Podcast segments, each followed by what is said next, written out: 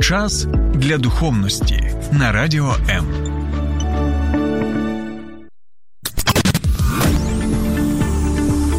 Біблія під іншим кутом. Програма сторінками Біблії з пастором Сергієм Наколом. Доброго дня, друзі. Думаю, ні для кого не секрет те, що у всіх нас є бажання. Бажання різноманітні, мрії різноманітні. І, звичайно, що ці бажання обумовлені нашими життєвими обставинами, обумовлені нашим життєвим контекстом.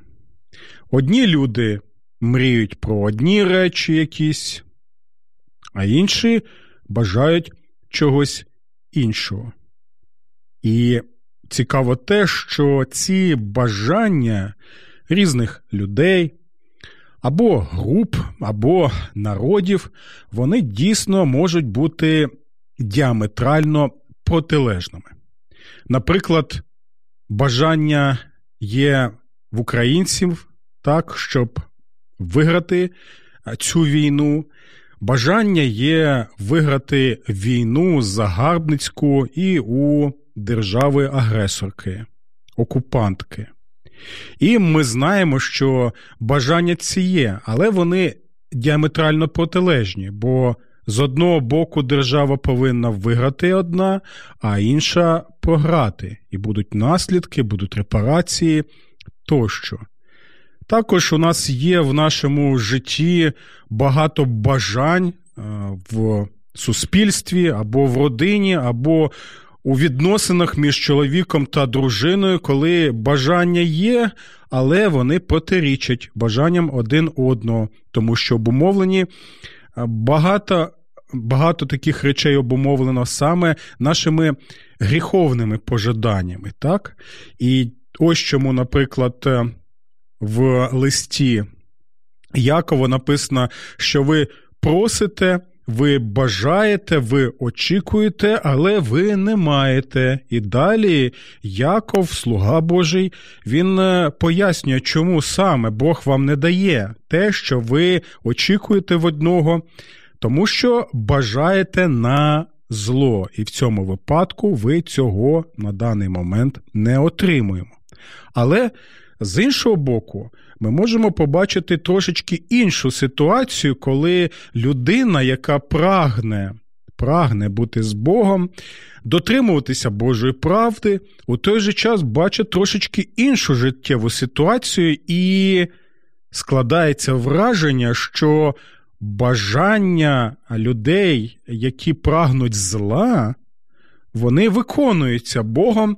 І складається враження, що такі люди вони контролюють життя, є господарями життя і отримують те, що намагалися досягнути в цьому житті.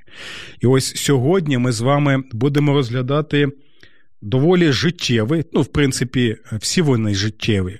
Життєвий псалом 37, псалом Давида, де зосередимо нашу увагу саме на слова царя Давида в четвертому вірші, де написано: Господь задовольнить бажання твого серця. Я знову прочитаю цей текст. Господь задовольнить бажання твого серця. Будь ласка, долучайтеся до нашого ефіру, як в fm форматі, бо нагадую, що в Києві і в області ви можете слухати нас на хвилі 80, 89,4 FM. Ось я перевіряв, це діє, і перевірте, будь ласка, і ви 89,4 FM. Також долучайтеся до нас і в прямому ефірі на моїй сторінці на Фейсбуці. У вас є нагода долучитися і також написати свої коментарі, е, поділитися своїми думками, як ви сприймаєте цей цікавий текст, що Господь задовольнить бажання твого серця. Ну і, звичайно, можете долучатися і до обговорення на Ютубі, бо в мене є канал Сергій Накул з сторінками Біблії. Буду вдячний, якщо ви підпишетеся, напишете коментарі і таким чином зможете потішити алгоритми Ютубу. Так, бо я вдячний вам буду за те, що зможете підтримати україномовний контент біблійного напрямку. Добре, друзі. Ну що ж, якщо у вас є бажання ваших сердець і ви прагнете різноманітних речей у цьому світі, то тоді давайте дійсно будемо розмірковувати, що ж це за вираз такий. Господь задовольнить бажання твого серця. Знаєте, що цікаве? Час від часу я чую проповідників, які згадують цей текст і використовують його, щоб запевнити людей у наступному. Зазвичай це виглядає наступним чином. Проповідник доволі впевнено, красномовно закликає свою аудиторію, мотивує її.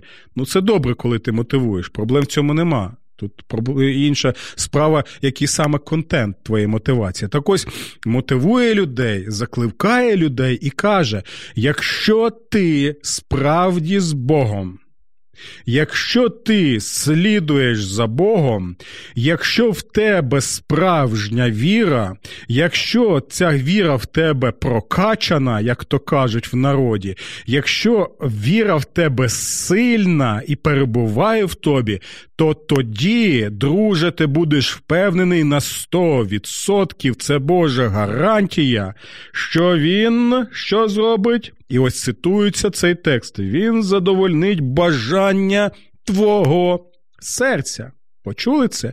І дійсно, багато людей вірять а, такому запевненню, такої інтерпретації, бо такий проповідник каже: бажаєш автівку, ти її отримуєш. Просто вір в це, бо Господь тебе запевняє, що Він задовольнить бажання твого серця. Бажаєш бути. А, не хворим, а здоровим на 100%, так і буде, тому що Господь запевняє того, що Він що зробить? Він задовольнить бажання твого серця. Бажаєш те, те, те, те, те. Не турбуйся, просто довіряй Богу, Просто проголошуй, і він задовольнить бажання твого серця. І ти повинен в це вірити. Чому? Тому що про це написано в четвертому вірші 37-го псалму. Ну, хто б не повірив, знаєте, е, навіть е, такий дослідник письма, як е, я дійсно, коли чуєш такі запевнення, то можеш подумати: вау, це дійсно так впевнено, і це надихає, це запалює серця людей, і ти дійсно хочеш в це вірити, бо ми всі. Ми всі дійсно бажаємо, щоб наші бажання виконувалися. Ну ну такі ми люди, так і дійсно є багато бажань в нашому житті життєвих. Хто не хоче бути здоровим? Хто не хоче звільнитися від раку? Четвертої стадії. Хто не хоче, щоб твоя дитинка маленька вона була здоровою, хто не хоче, щоб твоя бабуся, твоя матуся або татко вони також отримали зцілення, хто не хоче, щоб була хороша зарплатня, хто не хоче жити в нормальних умовах, хто не хоче, щоб був мир в своїй квартирі, щоб е, в своїй країні, ну і квартирі, звичайно, так, хто не хоче, щоб був садочок вишневий коло хати, так і так далі. У нас є дійсно багато таких таких е, нормальних бажань, не якихось там, знаєте, очікувань, що я там бажаю якусь там яхту, чи я бажаю бути мільйонером. Хоча нічого поганого нема в тому, що якщо людина мільйонер, якщо Господь тебе благословив мільйонами доларів, от, то це означає, що ці благословення тепер потрібно на, на, на що керувати на благословення інших людей. Так? Це теж нормальна річ. Але про що саме, про які саме бажання серця Е, розповідає цар Давид саме в цьому псалмі. І ось нам потрібно і розглянути цей псалом, про що він нам розповідає. Чому? Тому що, друзі, От дивіться, я пам'ятаю, як ми поверталися з села Підгайна в е, суботу. Е, в Автівці ми їхали і спілкувалися. Там е, у нас було друзі, десь п'ять людей в Автівці. І ось дивіться, одна дівчина вона каже. Ну от я підтримую Путіна, я підтримую російську армію, я підтримую їх вторгнення. І якщо б ви почули лише ось ці слова, ви могли б подумати, що ця дівчина, вона якийсь сепаратист або колаборант, або дійсно пересічна людина, які такі жахливі речі каже. Але якщо ви знаєте всю розмову. Так, то ми розуміємо, що ця дівчина приводила приклад людини, яка так говорить, і які наслідки для такої людини будуть. І це був приклад саме того, як пропаганда вона впливає на свідомість людей. Тому бачите, ось це один з тих прикладів, коли ти щось вириваєш з контексту і можеш. Показати. Це, до речі, багато роблять і журналістів, і на телебаченні, коли вирвали з контексту, щоб привернути увагу людей, так і таким чином, щоб у тебе було багато вподобайок, і рейтинги вже були набагато більшими. Але, але слово Боже закликає нас бути чесними. Слово Боже закликає е, нас дійсно розгляду, розглядати все як потрібно, так е, в конкретному контексті. Тому ми розглянемо 37-й псалом в контексті не лише 37 цьому псалму, як він є, так, але і в контексті самої книги Псалтир. А також в контексті і Біблії.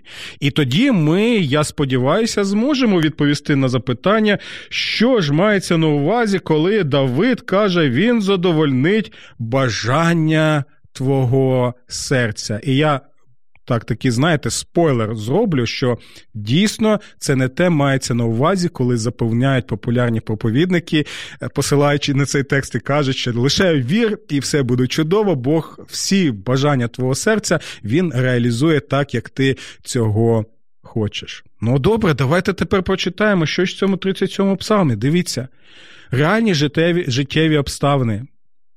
Я ще раз нагадую, що Біблія це Боже Слово яке писали люди. Не в якихось там комфортних кабінетах, не тих людей, які знаходилися в зоні свого комфорту. Це люди, які знали на власній шкірі, що таке прояв зла. Вони чудово знали, що таке смерть. Вони чудово знали, що таке, коли ти Е, втрачаєш свого побратима на війні. Вони чудово знали, коли ти втрачаєш дружин, дітей. Вони прекрасно знали, що таке хвороби. Вони прекрасно знали, що таке переслідування. Вони прекрасно знали, що таке кров страждання і так далі. Все це писалося особливо, друзі. Я наголошую на цьому. Особливо псалми писалися в контексті реального життя. Тут не ті люди, які, знаєте, з рожевими окулярами знаходяться, як то кажуть, знаходяться в своїй бульбашці комфортні життя, і лише, знаєте, знаходячись в такому контексті, повчають інших, як треба усе це робити. Це важливий момент. І ще раз наголошую що уся книга псалмів вона важлива для того, щоб через цю книгу побачити своє життя, так, і побачити реальність. Життя, життєвого досвіду, усього спектру людських відчуттів, яких вони мали у таких обставинах, як і ми з вами, і навіть в більших, ніж ми з вами обставинах. І все це виплескували в своїх молитвах, своїх піснях Богові. Слухаємо уважно, дивіться. Це каже цар Давид. Той Давид, якого Бог використовував у якості знаряддя справедливості. Так, це був Давид, якого Бог використовував для того, щоб встановлювати справедливість у суспільстві. Це той Давид, який використовував меч, бо був слугою Господнім, для того, щоб зупиняти прояви насильства, агресії, для того, щоб зупиняти і навіть знищувати нечестивих, які, як хижаки, нападали на людей, розривали їх, і навіть ми можемо побачити в одному з перших псалмів, як Давид є знаряддям Божим, щоб вибивати ікла хижакам, так? для того, щоб захищати знедолених, бідних, сиріт, вдів і народ проти окупантів. Коли ми все це знаємо, тепер читаємо. Нехай тебе не дратують ті, що чинять зло, не заздри тим, що чинять беззаконня. Так, бо в нашому житті ми можемо дійсно це бачити, це реальність, і з одного боку це дратує.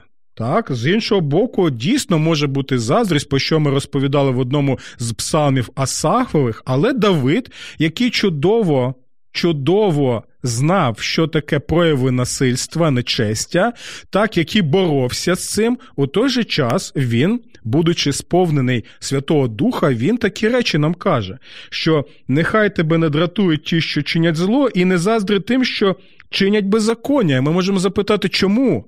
Невже наші почуття не мають е, не мають жодного значення? Ні, не це він має на увазі. Звичайно, і в нього були почуття, бо ось чому важливо читати псалми саме цілісно у контексті всієї книги псалмів, бо там ми бачимо, що у Давида є почуття бридкі почуття до зла, до нечестя.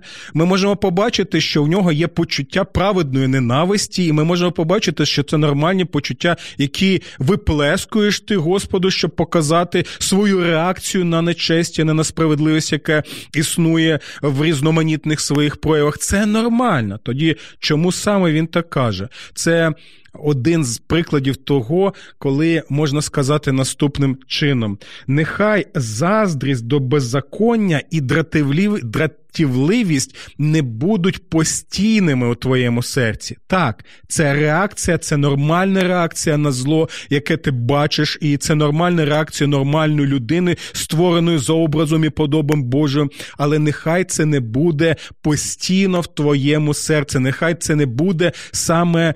А, засобом твого життя, так стилем твого життя. Але далі він пояснює, Чому не треба заздрити? Чому не треба думати, що якщо вони так роблять, то я й тоді буду так робити? Знаєте, такі е, думки виникають у багатьох людей. Я пам'ятаю, як я спілкувався з однією людиною, і він каже: Та чому я потрібен дотримуватися закону, якщо ось ті депутати, якщо ті міністри, якщо гребуть гроші лопатою, дурять людей, ставлять на місця своїх родичів, друзів і так далі, дурять людей, використовують систему правосуддя для своїх цілей перекручують, то чому я це повинен робити? Не буду я це робити. Вони грабують, я буду, вони дають хабарі, вимагають, я буду так робити. Ну то й що з цього? І ось Давид каже нам наступне. Чому не треба цього робити?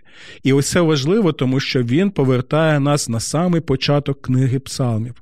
І він у той же час задає нам таким чином запитання: чи ти справді віриш в Бога у всіх цих життєвих обставинах, чи краще сказати, чи ти довіряєш Божій обітниці, якщо він каже, що так буде, то чи ти віриш, що дійсно так буде, незважаючи на те, що ти можеш думати, що а, нечестиві перемагають у цьому світі? Слухайте уважно.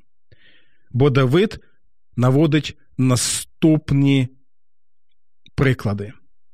Бо як трава, вони незабаром будуть скошені і зів'януть, немов зелені пагони. Далі він знову а, пише наступне: стримуйся від люті і не гнівайся. Мається на увазі гнів, який повторює гнів нечестивих. Не гарячкуй, бо це лише провадить до зла. І це каже людина, яка в своєму житті також це робила. Ми знаємо, що Давид не був білим і пухнастим. Ми знаємо, що, на жаль, були в його житті прояви гніву, прояви агресії, коли він. У боротьбі з драконом сам перетворювався на дракона, тоді, коли його гріховне серце, воно охоплювало Давида, гріх охоплював Давида, і це зло, воно просто керувало ним і призводило до катастрофічних наслідків і навіть пролиття крові. Тому Давід чудово розумів, що це таке, коли ти не можеш керувати гнівом, е, коли ти не можеш керувати своїми почуттями, і коли дійсно ось та грань між праведним гнівом і неправедним нечистивим гнівом, вони в нашому саме серці гріховному, ця грань, вона доволі така розмита. Але далі слухайте уважно, що він каже: стримайся від люті і не гнівайся, не гарячкуй, бо це лише провадить до зла. Адже всі, що чинять злочин, будуть знищені, а ті, що надіються на Господа, успадкують землі. Ще недовго і не стане нечестивого. Поглянемо на його місце, а його там нема. І ось це важливий момент, коли ми, читаючи ці слова Божого Слова, можемо е, запитати себе, чи я вірю ці слова. Чи дійсно я вірю в те, що Господь мені обіцяє, що ця земля, яку Він нам дає, так, він мав на увазі, звичайно, землю, обітницю Божу, яку він давав для Божого народу, але в той же час це мається на увазі і вся наша планета, чи я вірю в те, що тут не буде зла, що Господь знищить зло, як він обіцяє, незважаючи на те, що ці прояви зла є в нашому житті? Чи вірю я цьому, чи довіряю цьому, чи можу я перевірити своє серце? І далі слухайте уважно, що він ще. Каже, і до речі, цей псалом він цитує, цитується Господом Ісусом Христом у проповіді на горі, так стосовно того, що лагідні успадкують землю, що е, ті, хто слухається Господа, успадкують землю, і в той же час Господь наголошує, а нечестиві будуть знищені з лиця землі. Слухаємо уважні далі. Нечестивий виношує зло. Почули? Нечестивий виношує зло. Це реальність. Давид чудово це знає. Господь Ісус Христос чудово це знав на власній шкірі, і коли б ви були очевидцями тих знущань, які люди завдавали біль Господу Ісусу Христу, якщо б ви були свідками того, як Його на Христі. Нечистиві люди, грішні люди, в принципі, такі, як ми з вами, вбивали на Христі, то ми могли б подумати дійсно, Господи, так зло перемагає, якщо сам Господь своїй плоті він стає ось жертвою за все це. Невже так і буде?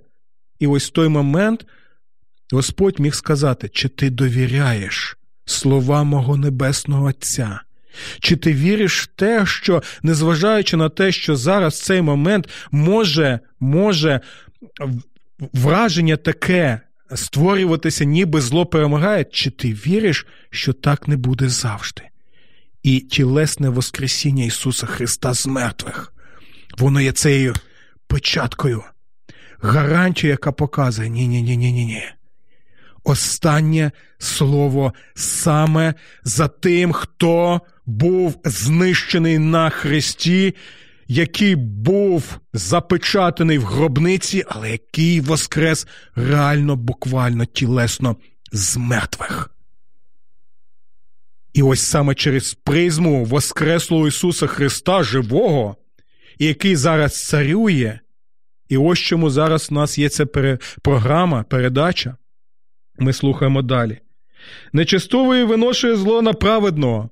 Це може бути пророчі слова про Господа Ісуса Христа також скрегочучи на нього своїми зубами, як це було і до Господа Ісуса Христа, нащадка царя Давида. Але Господь, посміючись над ним, оскільки, але Господь посміюється над ним, оскільки наперед бачить, що надходить його день наперед бачить, що надходить його день, як і Господь Ісус знав, що незважаючи на те, що зараз вони думають, що отримали перемогу над ним на Христі, він чудово знав, що прийде той день, коли останнє слово буде за Богом, що сміється, сміється той, хто сміється останнім, про що ми згадуємо і в першому псалмі, і особливо в другому пророчому псалмі. Ось чому книгу псалмів знову наголошую на цьому потрібно читати саме саме цілісно, читаючи один псалом за іншим, і ви побачите набагато краще Божу волю. Будете набагато краще бачити цей світ саме через призму Божого Слова. Добре нечистивці добули мечі.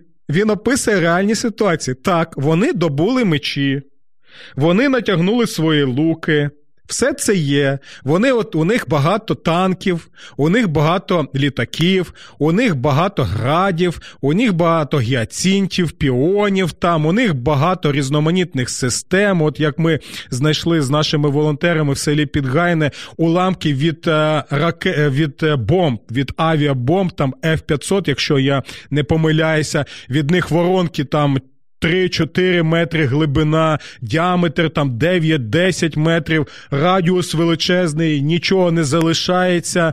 А ось все це є. І ти можеш думати, вау, то що ж тоді робити, якщо в них такий арсенал, якщо така навала, якщо така орда? Так, вони набули мечі, натягнули свої луки, так, щоб уражати жертв своїх бідних, нужденних, щоб знищити тих, що прямують вірною дорогою. Але слухайте, що каже знову Бог через Давида. Це пророчі слова і це запевнення, яке дає нам Бог у цьому слові. Але їхній меч вражить їх же серця, і їхні луки будуть поламані. Почули? Оце дійсно Божа гарантія. Що людина сіє, то вона і отримає. Ось це я можу не погоджуватися з тими, хто навчає стосовно, знаєте, закону сіяння і збирання стосовно фінансів. Так, у мене є багато питань стосовно цього, але не тема цього саме випуску. Але я дотримуюсь саме цього вчення сіяння, так, і жатви в чому саме? В тому, якщо ти сієш зло, то обов'язково ти отримуєш від Бога те, що ти сієш. Що посієш, те й пожнеш. Це Божа впевнена обіцянка, якою Бог дає тим, хто йде і крокує таким шляхом. І далі, слухайте. Те маленьке, що є у праведного, краще, ніж великий достаток багатьох нечистивців. Він знову показує, краще мати мало, але бути з Господом і знати, що ти прямуєш прямим шляхом. І тоді Тобі потрібно знову тест зробити для себе, що для тебе важливіше, хто для тебе важливіший? Чому ти саме з Господом? Тому що Господь тобі обіцяє, що це в тебе буде в цьому житті, але коли ми читаємо книгу Псалми, ми бачимо, що це не так що праведник це той, хто дійсно і страждає, і не так вже й багато у нього є. Є праведники, їх все є. Є мільйонери, звичайно. Авраам, який був там, і інші. Так, можемо згадати Йова, це все є. Але також і страждання є. І Давид каже і показує своє життя, що в нього не завжди, не завжди все це було. Так? Він пише, що те маленьке, що є у праведного, краще, ніж великий достаток багатьох нечистився, бо ти можеш нахапати, грести гроші лопатою. Це стосується не лише під час війни, це і мирного стану. Тих, хто я і ви знаєте, про кого зараз йде мова. Я думаю, що Боже Слово зараз вам показує, що вам потрібно покаятися в цьому. Адже сила нечистивих буде зламана, а праведних Господь зміцнює. З ким я хочу бути? З Господом і йти праведним шляхом. Бо Господь для мене моя цінність, тому що я насолоджуюся Господом. Чи я хочу мати багато використовуючи безбожний шлях, але я повинен бути тоді готовий і стосовно кінця цього шляху, тому що вся книга Псалтир, вона нагадує, як і цей псалом, і я рекомендую вам його весь прочитати. У нас нема часу, щоб його весь прочитати зараз. Уся книга Псалтир нагадує, що є лише два шляхи. Є шлях з Богом, шлях Божий, втілення Богу. І кінець цього шляху це слава, це благословення, коли ти з Богом вічність перебуваєш на цій землі без гріха, без страждань, без смерті. Або ти можеш намагатися утримати усе тут і зараз, але плюючи на Бога, глузуючи з нього і з його постанов. Ти можеш це зробити, і ти будеш також купкуватися з собі подібними. І може е, враження складатися, що ви керуєте ситуацією, що ви господарі свого життя, що у вас все на мазі, як то кажуть.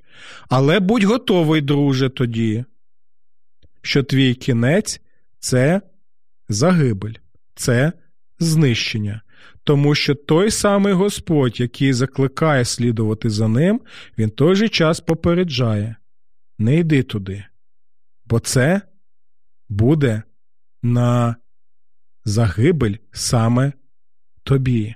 А Господь не бажає смі... не бажає загибелі грішника, тому Він закликає, тому існує наша програма, тому ми читаємо книгу псалмів, щоб ти зійшов зі свого злого шляху, міг покаятися і слідувати за Господом.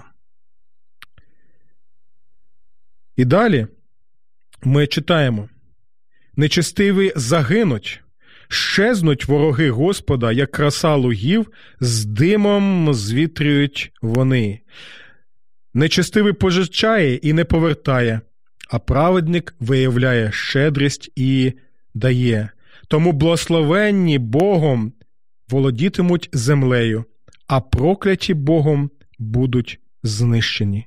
Кроки праведного направляє Господь, і його дороги йому до вподоби, хоч і спіткнеться, не впаде, бо Господь тримає його за руку. Далі ми можемо наприкінці прочитати закон його Бога в серці оного. Почули ці слова? Я ще раз прочитаю, це важливо.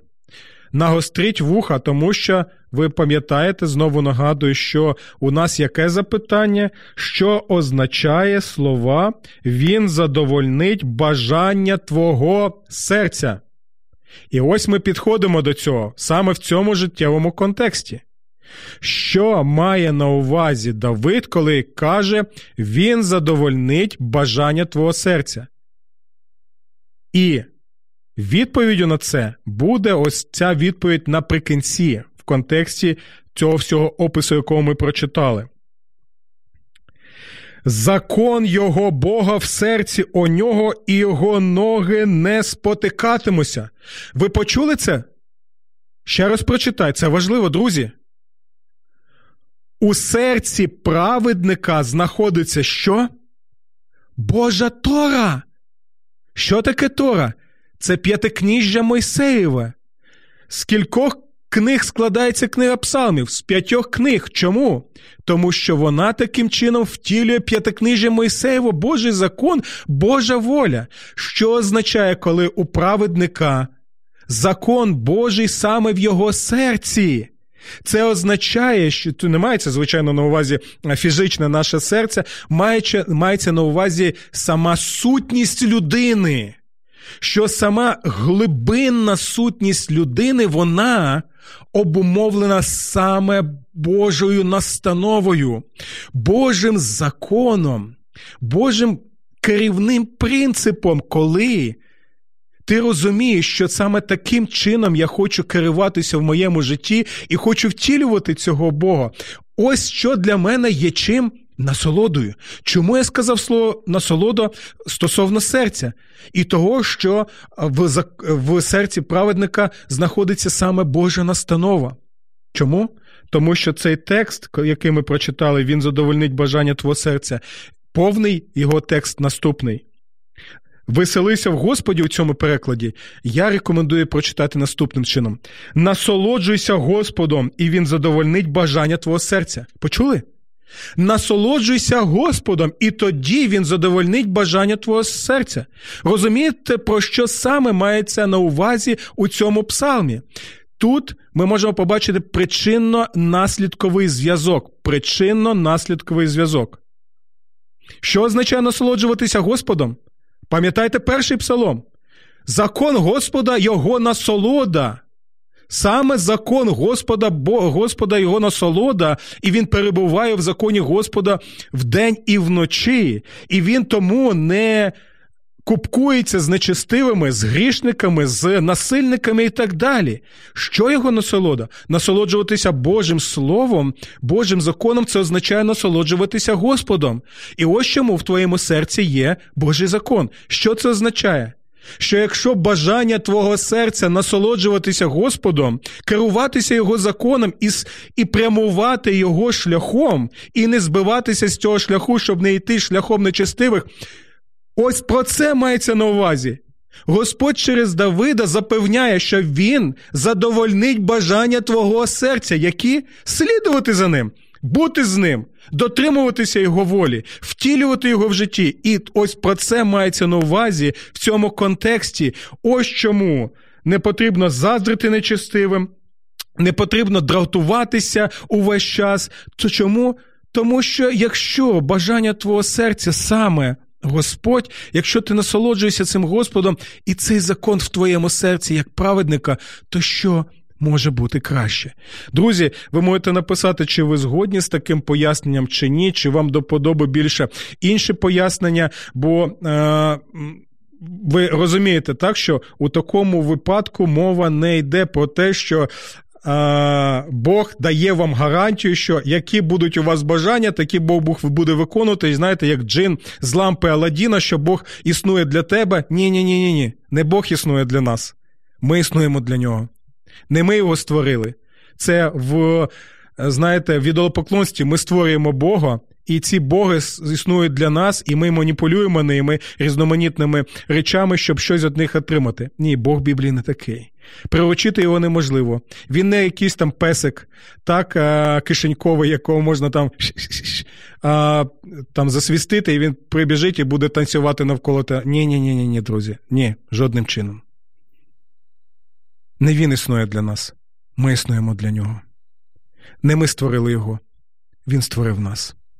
Не ми диктуємо йому закон, він дає нам закон, як люблячий батько, як люблячий батько, який турбується про людство. І ось чому він послав свого улюбленого сина, єдиного сина, Господа і Спасителя Ісуса Христа, який пройшов оцей шлях псалмів, і який чудово розумів, який буде кінець нечестивих, і який буде кінець тих, хто крокує за ним. Від страждань, переслідувань до слави, тієї слави, яку ми маємо в Господі Ісусі Христі, коли у всій своїй величій красі Він повернеться на цю землю, для того, щоб очистити її цілковито від зла, нечестя, гріха смерті і страждань. І коли люди, які покладали свою надію на нього, почують слова праведні наслідують землю. Це ті слова, які ми чуємо і в книзі об'явлення. І наприкінці хочу прочитати вам також улюблені мої вірші з цього псалму, яку ви можете навіть побачити у мене на Ютубі і на Фейсбуці. Ці слова, які мають значення тут і зараз, в контексті нашого життя буття. Надійся на Господа. Чини Господнє добро. Живи на цій землі і зберігай вірність своєму Богу. Якщо це бажання твого серця, всі ці пріоритети і вся ця мотивація. Будь впевнений, він задовольнить такі бажання твого серця і буде поруч завжди. До нових зустрічей в програмі Сторінками Біблії на радіо М. Сподобався ефір? Є запитання або заперечення? Пиши радіом.ua